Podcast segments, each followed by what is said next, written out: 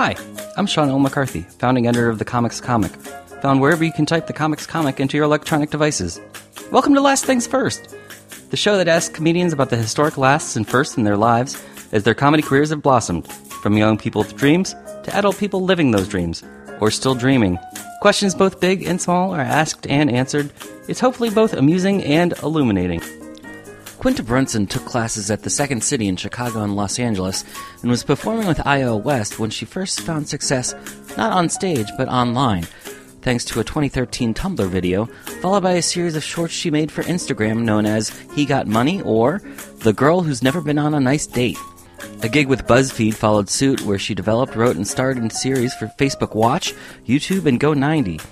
Brunson has appeared on shows on ABC, The CW, and Comedy Central, writes and provides a voice on Adult Swim's Lazor Wulf, and had a deal to develop a sitcom for CBS with Jermaine Fowler and Larry Wilmore in 2018. That fell through, but in doing so, it opened the door for Brunson to join the cast of HBO's A Black Lady sketch show. Brunson sat down with me to talk about the first season on HBO and what's to come. So let's get to it!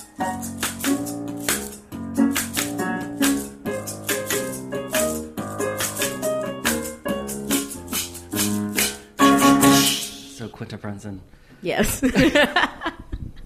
yes, Batman. last things 1st Mm-hmm. When was the last time you saw somebody you didn't know wearing a He Got Money t shirt? wow. Last time I saw somebody I didn't know, Yeah. someone tagged me in a photo on Instagram. Does that count? Yeah. Yeah, someone bust the shirt out and just put it on. I don't know what the reason was, and they tagged me in the photo on Instagram, and it was nice. I was like, I'm happy that's still circulating. It's like some deep cut work now. Like it's like a deep track for people. Was that the f- first and only merch you've done, or Uh, I did you- do you have other some merch? other merch with from with sayings from videos. Mm-hmm. But that whole series was the only merch I've ever done. Merch is hard, like you know, unless you have, uh, you know, a business flowing under you, like Mm-hmm. with people working for you. It's a hard thing to do. I remember doing that merch, and I was bagging and tagging up those shirts all by myself with like the help of a few friends. Mm-hmm. But it's not easy. It's an entire business in and of itself. that's what I wonder. Some of my friends who are YouTubers, Mm-hmm. they're still making and selling merch, Yeah, and I wonder how much of your time that Yeah. becomes. It just depends on like how you want to spend your time. I think it Mm-hmm. is good money for people, but I think for me, eventually, I found my time to be a little bit more. Uh, I needed to place my time elsewhere. Right. You know, my How- time and energy elsewhere. How many shirts did you end up selling? Sold a lot. Um, I, I don't remember how many units, the fancy word for shirts, I moved, but I, I definitely like made a pretty penny. I made like over twenty thousand. Okay. And for me at the time, that was a, a lot of money. Well, that was my, my follow up question was going to be like, was that your main source of income that year? Yeah, for sure, definitely. Because I, I actually wasn't, you know, on YouTube. Um, I never was like a YouTuber. I Right. made my videos on Instagram before Instagram video was like a thing. It was when they first got video, but it didn't become what it is today, like IGTV and being able to share and stuff. So when I first started making those videos, there was there were no ads. There was no real way to make money. So merch was my income because I didn't have like YouTube revenue. Um, whenever you saw like a video of mine or something somewhere else, that was someone else ripping it and putting it on something. Eventually, I started a YouTube channel because I understood that that was important to, To do. own your content. Yes, definitely. Well, actually, wasn't your very first video first on Tumblr before Insta? It probably. As I was Thank doing my so research, much. It probably was um, I on. I, watched a video of you trying to make your butt clap, yes, that was. but it was from Tumblr. Right. Was the source, not so I think that I posted it on my personal Instagram Mm-hmm. first, and then people loved it so much that I shared it to my Tumblr. I was big into Tumblr at the time. I'm still pretty big into Tumblr, but yeah, I, I like You're keeping It. Tumblr alive. I fucking love Tumblr. Aren't you sad Tumblr went away? Well, I'm older than you. So. Oh, okay. Well, I'm pretty sad that Tumblr is not the titan it once was. It was such a free space. I mean, I'm still on Tumblr, but it's just not the same since they got rid of the porn. true. I know. I'm laughing because it's a sentence you wouldn't expect anyone to say, and yet it's. But it's true. the I, it, it changed the nature of the beast, and it's not like I was like sharing porn or like publishing porn, but something about the porn represented the freedom of Mm-hmm. it. And then once it's taken away, it just feels like it's not as free a Another place anymore. corporate enterprise. Damn it! Give me back my porn. Hashtag free the nipple, free the penis. Free the vulva. Tumblr was out of control. You'd see straight up like inside Mm-hmm. a woman's air. It's it was out of control. Is this going off the rails? it was crazy though. It's Well, I was gonna say I read it in a in a different interview you gave that you actually started your uh, your digital life and career with coding on MySpace, Yeah. Oh and I was like, you must have been just a, a scrappy teenager. a wee baby. Yeah. Yeah. I think I was like t- MySpace. Like what? That's 2000, 18? that's 2005 to 2015. yeah i was yeah 15 to 18 yeah and when you you do you remember when you made your myspace page You could pimp your MySpace page. Right so to about. customize it Mm-hmm. you had to learn how to code a little bit if you wanted it to get it where you wanted it to be if you wanted to make any type of theme that wasn't given to you on myspace you had to learn how to code i don't think you even realized that you were learning how to code you know you you were just like i fucking You're need like- this sean paul song on my page and then you had to go learn how to code I to need butterflies. I need I need Rocawear symbols. I need people I need to glitter to appear on my profile picture. I need my top eight customized. Now, see, I, as a man in my 40s, um. You don't I, look a day over 39. Thank you. You're welcome.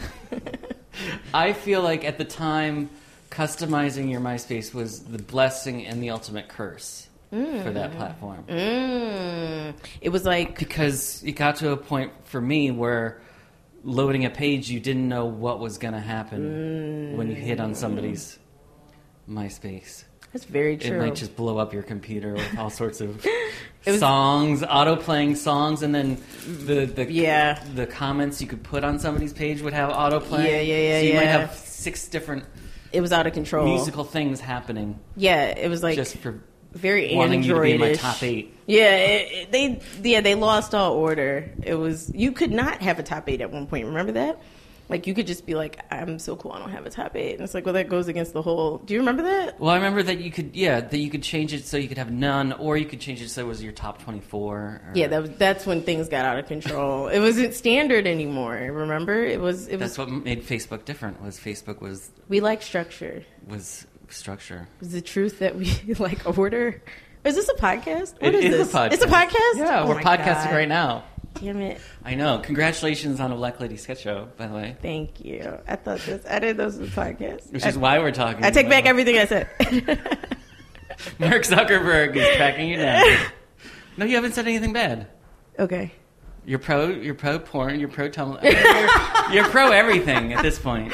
You're not against anything. I'm pro life. Yeah. Um, Wait, is that the bad one? Which Oh one wait. it? Yeah. It depends on. No, how- pro choice. Yes. I'm pro choice. Sorry. See, this is why I don't like podcasts. I'm afraid. I'm pro choice. Well, you can say if you're against the death penalty, you're pro life. No, I see, know we're getting to- we're getting. Look, she's like, we're, what we're the muddying, f- we're muddying No, the water. We're muddying. I'm confused. We're muddying the no, water. I'm pro-choice. I'm pro-choice. When we're really just here to talk about you and your Yeah, comedy let's go career. to the. Yeah, thanks. So Pass this part. Black Lady Sketch Show happened uh, in part because other shows didn't happen, right? Yeah. You were working on something with oh yeah, for sure. Okay, and Robin was mean. working on something, and Yeah, Robin was working on a pilot uh, at the time, uh, I believe for ABC, Mm-hmm. and I had a pilot I was working on with Jermaine Fowler and Larry Wilmore, and that was going to be on CBS. And that pilot didn't go, and Robin's pilot didn't go. She had been keeping in touch with me uh, for a very long time. She was like, hit me up out of the blue and was like, I have this idea and I really want you to maybe be a part of it. Maybe you can come right on this. And I told her I couldn't because I was doing a pilot. And she was like, cool, got it. I'm just going to keep in contact with you. Mm-hmm. And she did all the way up in, and that was like a three month period of her keeping in touch all the way up until she was like, I want you to come be a cast member on this. Yeah. That's the end of the sentence.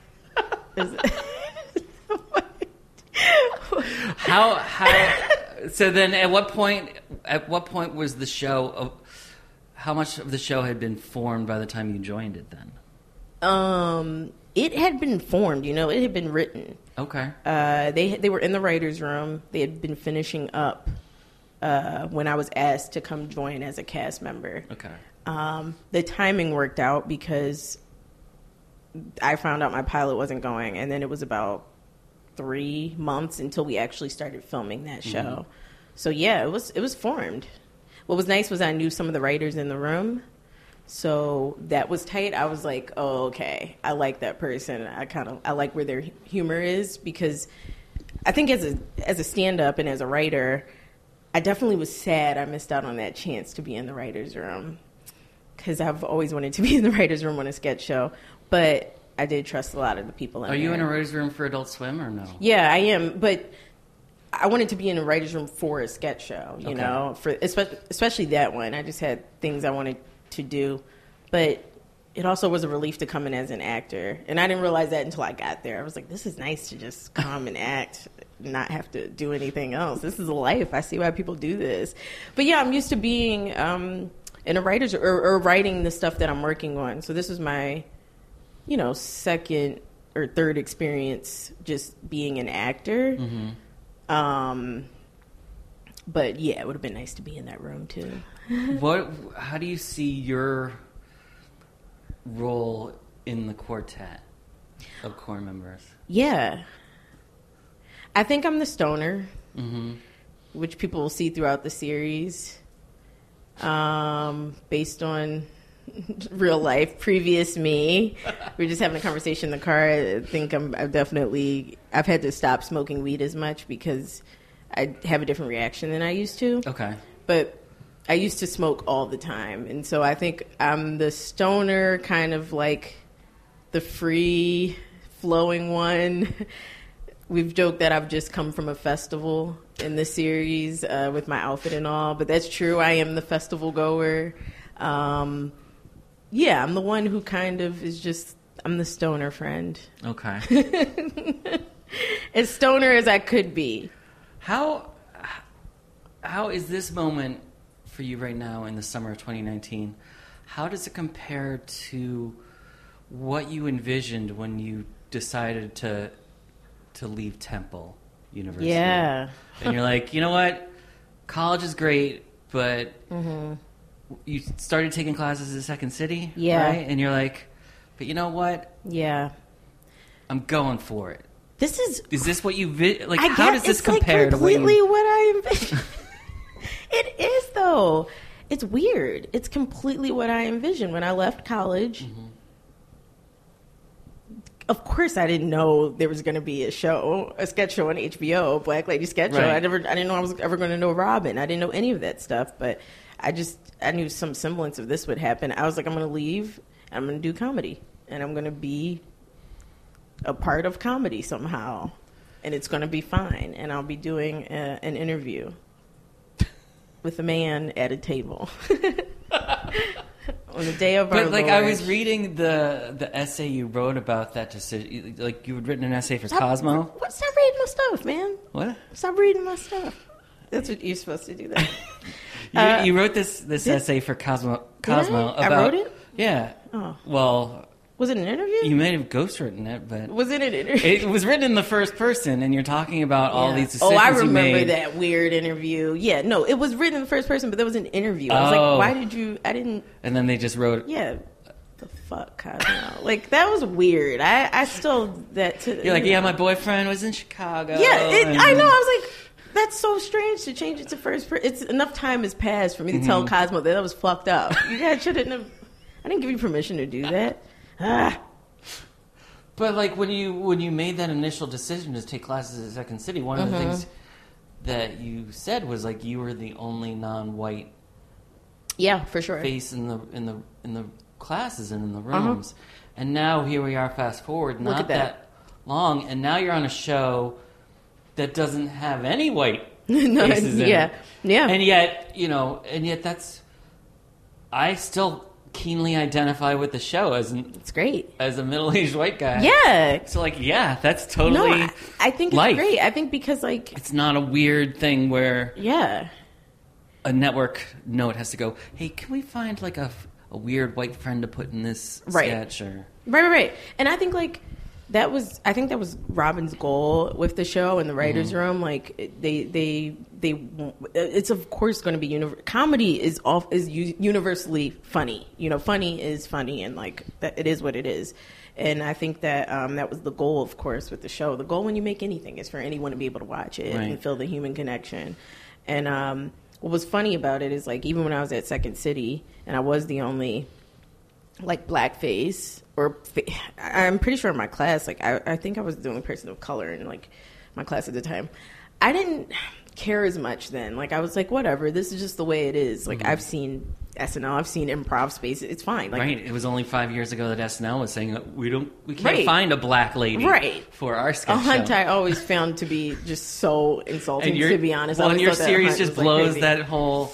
and um, you know, and then like being on this, I was like, it is crazy that it is that that it is that way, you know. But I think that this show just like gave me more room, and I've said this before, but this show Right. gave me more room to not be the only black person in the room, and to feel as a, as a black person, you feel like this responsibility, whether you want to or not, to stand up for like your race to be a good role model or to be to feel bad about being a bad role model or like and then as a black woman double the entendre it's like so much to worry about Yeah. i felt a little bit of that weight off of me and that's the weight that i never even knew i kind of had when i was the only black face in my improv uh, spaces Yeah, it's it's it's crazy because this summer just blows all of those conventional wisdoms out out the door. Yes. I I interviewed um, Diallo and Bashir, yes yes who have not one but two shows i know on just in two great shows and they're both great. two great shows and they're both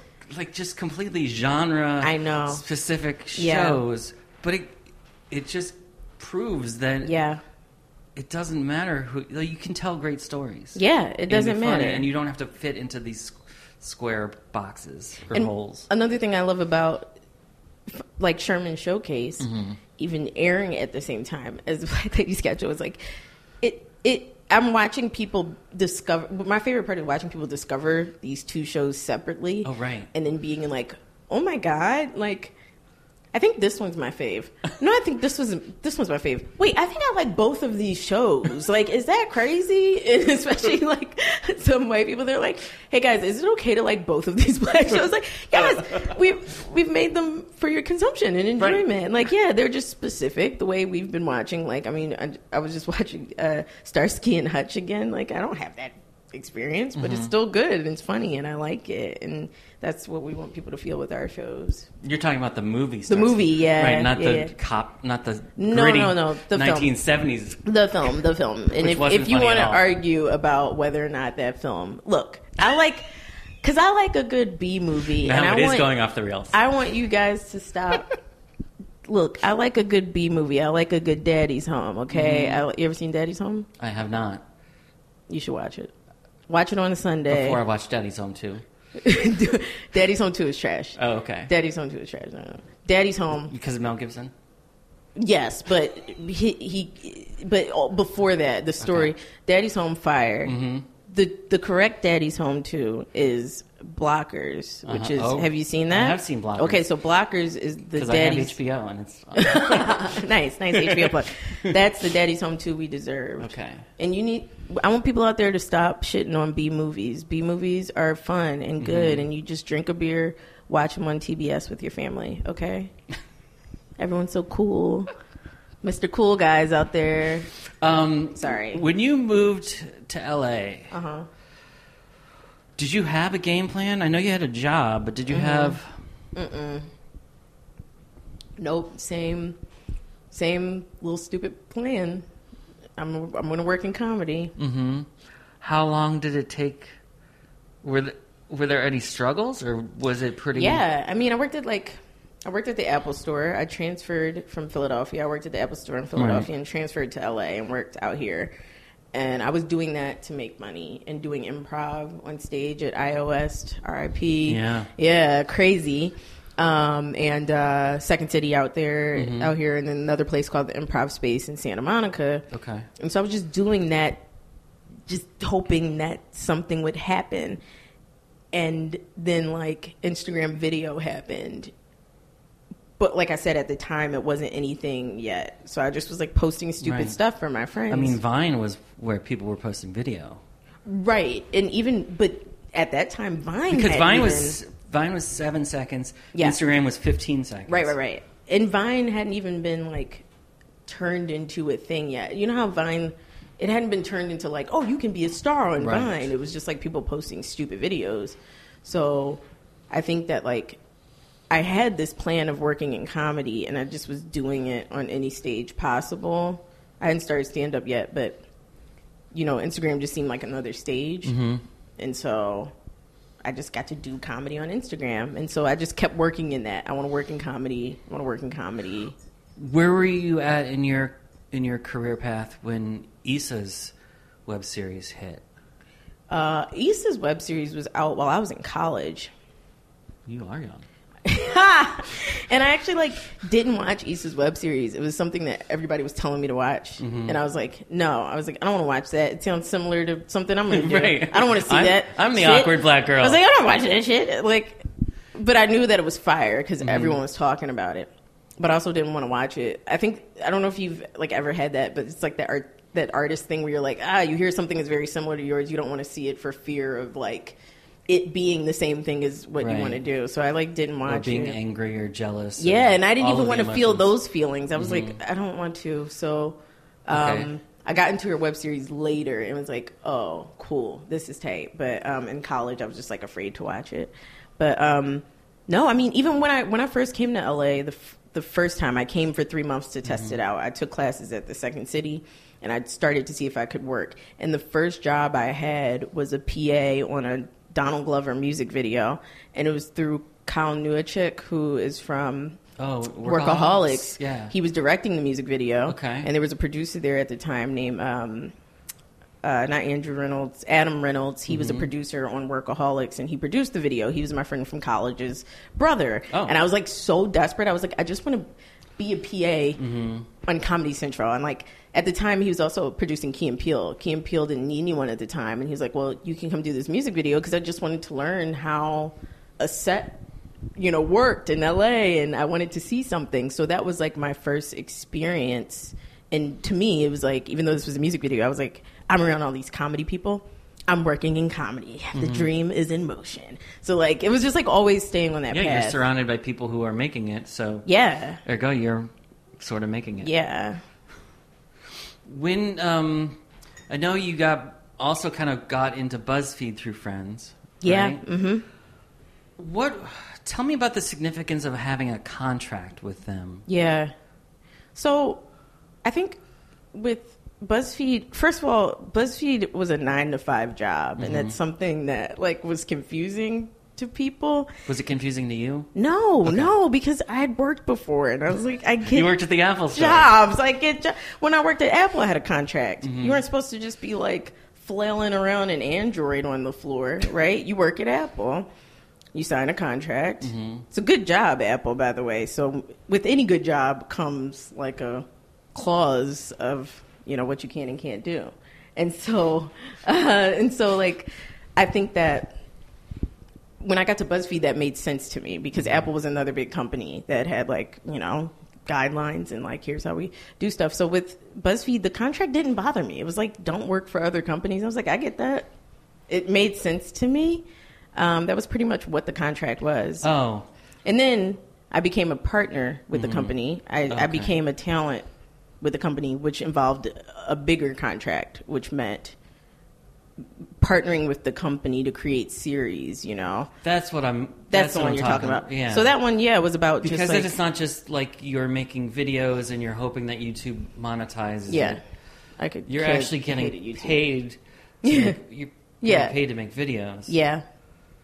And then, I mean, that contract was like, yeah, making viral content for the company that hopefully would turn into something else. You're making it with the goal of it turning into a series or something, and so doing that opened up, of course, a better paycheck for me, but more of a partnership. Saying that my goal was to create series and not just viral videos. Um, Did all the series you ended up making for Facebook and for Mm-hmm. Go90 and for YouTube Red, did all of those come out of BuzzFeed? Yeah, Okay. Yep. Sold through BuzzFeed, created for the purpose, you know, to be sold. What did you learn about the way the business works or doesn't work in this digital age, working with these upstart platforms? That's a good question. Because I don't think I've still watched a Go90.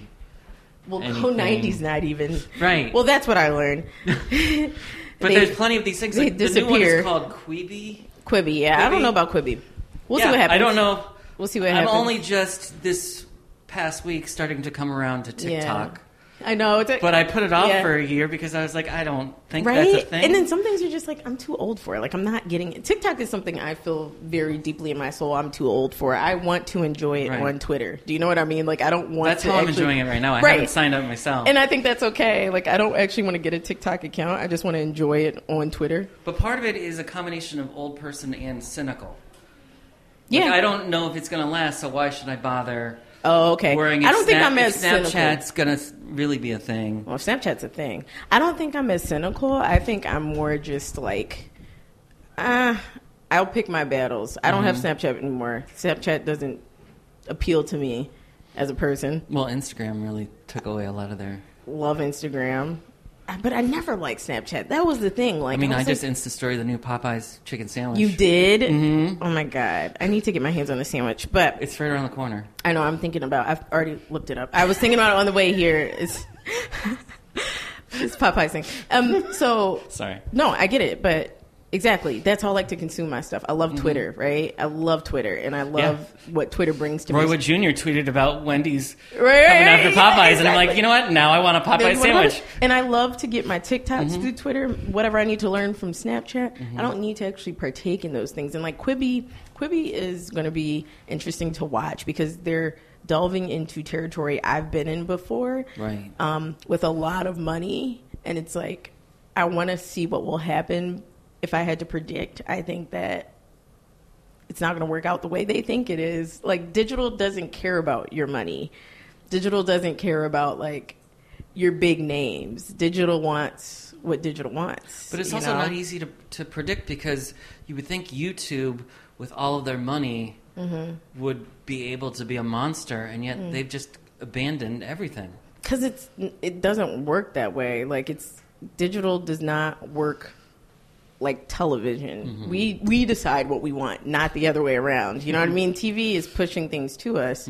Digital is almost the exact opposite. You know, like the people decide what we think is important and what's not.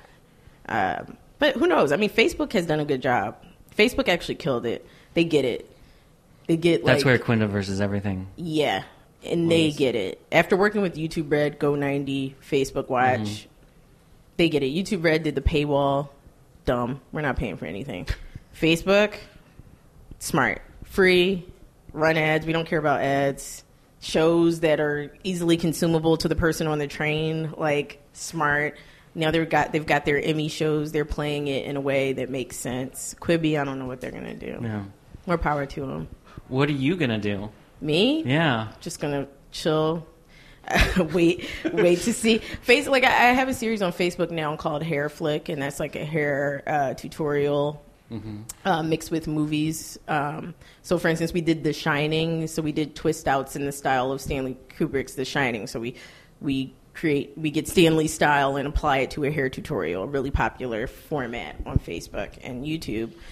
But Quibi, I don't want to be a guinea pig for Quibi, and I don't want to be. Facebook knows what they're doing, so I like working with them. But I think all the new companies, I'm gonna just like stay away from. Well, the the next year is also going to see a, a wave of all these new platforms: HBO Max, Disney Plus. Mm-hmm. Yeah, I'm I'm gonna be in there. now that Right, because they're all going to need I with- content. yeah, I'll be over there. Did you ever mess with Seeso or no? I loved Seeso. Yeah. I was sad that Seeso went under because that was a place where I would have wanted to put a show. I mean, I just loved what they were doing there. That's one thing I can't understand, especially since NBC is going to launch another streaming platform next year. Like, why they had Seeso? They had a place to start. Right, but I think like like I said, it's hard. I think like you You can't force something on people. You can't force it. Like people have to genuinely be like, we want, we will sign up for this, Mm-hmm. and if not, then it's just not worth it. So, what is it? What does it say to you that people are wanting Black Lady Sketch Show Um, after so many years of people saying, "Oh no, Black Ladies, no, no." to have not only get the show on the air, but to have people going, "Oh, this is great." um, I think that the people who made it made a good project, Mhm. and I think that people wanting and enjoying it is we we've it's been missing for so long, right? And so people are like, "Oh my god, this!" I saw this tweet the other day that was so beautiful to me. The girl said, um, "My favorite part about watching Black." I'm paraphrasing, but she said her favorite part about watching the sketch show. She's a black woman. Was that when she watches other shows, she has fear inside of her of being the butt of the joke. Oh. You know, she's like afraid that at some point when a black woman appears on screen that that person's going to be the butt of the, of the joke. And she said this is the first time she's ever watched a comedy and has never felt like that. And I was like, that's amazing. So, I mean, that feeling I think is important for people and it's been missing for black women. But then other people are just seeing a new perspective on sketch comedy. I mean, I enjoy watching Alternatino because I have not seen anybody give that perspective before Yeah. it's just like fun. It's not like he's re- no one is reinventing the wheel here, but it's just fun to see different perspectives Right. put on sketch, you know. And so, like, I think that's people. It just was Are missing. people watching that though? I don't know. I have no. I have no. I don't know. I haven't been paying attention. To, I haven't been paying attention. To, I think. Look, this is my fear of podcasts. Right. I think that that is a fantastic show. I think it's hard with cable. It's like right now. It's like between streamers and premium cable. Yeah. Everyone in the middle is like suffering. That's what right, I if think you can't watch it on demand. that's what I'm saying. And like, I think I can't. I couldn't find like Broad City when it was airing uh, its last season. I could Mm-hmm. not get my hands on it. I couldn't find it anywhere. So I'm not even sure if you can find. Um, I called Alternatino Live once because I have Hulu Live, Mm-hmm. and like not that many people in my my generation, I think, even have live TV. So if we can't find it after the fact, it's hard to watch. But that doesn't mean it's not a good show. Like I think No, I think it's a good show. is fantastic. too. Yeah, I'm just wondering. I know. Yeah, I mean, I think that HBO has people there. HBO has the subscription base. Like, people are gonna watch. People want to watch. People want to watch HBO. It's like the cool thing to do. I'm not sure that um, certain cable networks have that appeal. Although right I'll have to tell you, I was worried that putting it on Friday nights wasn't a good sign at first, or I was worried because I, I was like, happy it was on Friday. Really? Yeah, I want to be on Sunday. Sunday's like intense. T- Sunday's intense. But I feel like with Wyatt's Wyatt's show is on Fridays. Maybe because Wyatt's show is serious and people didn't want that. I don't look. I don't even know. Like, I mean, I watched uh, Bill Maher's our lead-in the other, and I was like, this actually is like kind of nice. Like, I was enjoying like getting some his take, and then Uh-huh. and I don't even like necessarily enjoy his take, but I enjoyed watching his show and then As watching ours. I did. I was like, for some reason, this combo is working for me. It might not work for everybody else, but Sunday, I just feel is intense. Like Sunday is. Have you seen Sunday? There's a lot going on on Jesus Sunday. Christ! It's sex, it's boobs, it's dragons. Mm-hmm. We don't like we don't have the drama, you know, to to like Mm-hmm. be on Sunday. So I think Friday is really fun. It reminds me of TGI Fridays. It's like, yeah, come over here and get your little like dumb sketch shit, and then Sunday do whatever you want to do, and then watch for the rest of the weekend. Right. People have just been watching for the rest of the weekend. Do you miss two two seven? Because we got two two seven reboot. You guys like some two two seven over here? You guys want some stupid ass sketch? Come on over. Um, one thing before I let you go. Okay. Or you let me go. Did I do a good job with this podcast? Doing great. All right. Um, one of the one of the common threads for you and Robin and Issa is like uh, Larry Wilmore as Mm-hmm. Yeah. this weird fairy godfather. I love Larry. what? Yeah, but he's Larry. like been like sort of behind the scenes on Yeah. all this stuff. So many things people don't even know about. Yeah, what is Yeah. what is that about? Um, What's your perspective from working with him? for me with Larry, I met Larry on his show, and I think Larry just likes a good old fashioned, um, like straightforward person. I think Issa's like that. I think it's very much him and Robin's relationship. The first time I met Larry, it was talking politics on his show. That's literally how we met, and I think that. He just enjoyed my perspective, and I enjoyed his. His his perspective was a little bit. Did he say you kept it 100 or did he give you a T? no, I kept it 100. I kept it 100. But I think that Larry works well with uh, people who have that really honest strand. Um, and I think he, That he goes back to Bernie Mac. and I was about to go there, and he's very honest. Mm-hmm. Like Larry, he's he knows I feel this way. Larry and I, like when we work on our project, we butt heads all the time, but that's because neither of us really like holds back, and we want we have a certain idea in mind, and we're trying to trying to get it out, trying to be honest about how we feel as artists, and and what kind of story we want to tell. And I think he's so good with taking people's stories and like turning them into a show. He is the definition of a showrunner and a show creator because he's so good at taking the thing and saying, "Boop, that's our show." Like that is a show, you know. And we, you might have to go through a lot to get there, mm-hmm. but I love the the care he takes with things. And he's been behind the scenes on so many. He was behind the scenes on Blackish, on The Office. Like he he's so important in that way that he's he goes, "Here's our story." here's our show. Let's not forget how a scene works. That's my favorite thing about Larry.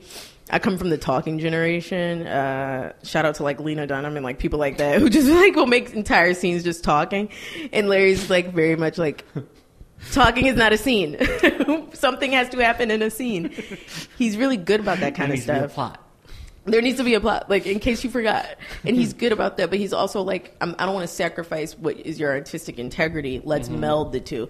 Let's talk about how to plot, how to tell a story, and what story you want to tell. And I think he sees that in people, and he he wants to turn that into something. So I mean, I think there's also there. room for Quinta with comedians and cars getting coffee. Jesus Christ. we have a show, Larry and I, that I- we'll, we'll make one day. It's called Quinta Brunson is Right at least once a week. And it's just going to be a talk show where at least once a week I will be right about one of the topics I'm talking about. I The show I- airs once a week. I only have Uh-huh. to be right about one thing. one thing per episode. You Yeah. yeah. And then and people can clock me on it. Like I'm going to predict something Uh-huh. and, and, and, and, and talk about the things that happen. And then I'll be right about at least one thing. Quinta Yeah. Brunson, I'll watch that show. Yes. Yes, our first subscriber. Coming soon on Quibi.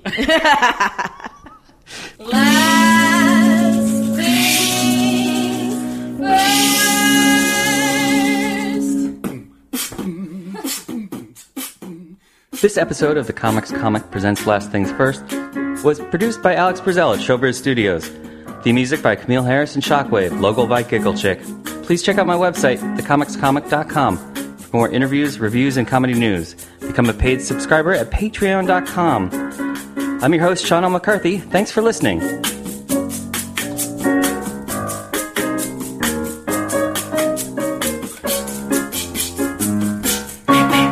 Last things first. Last things first.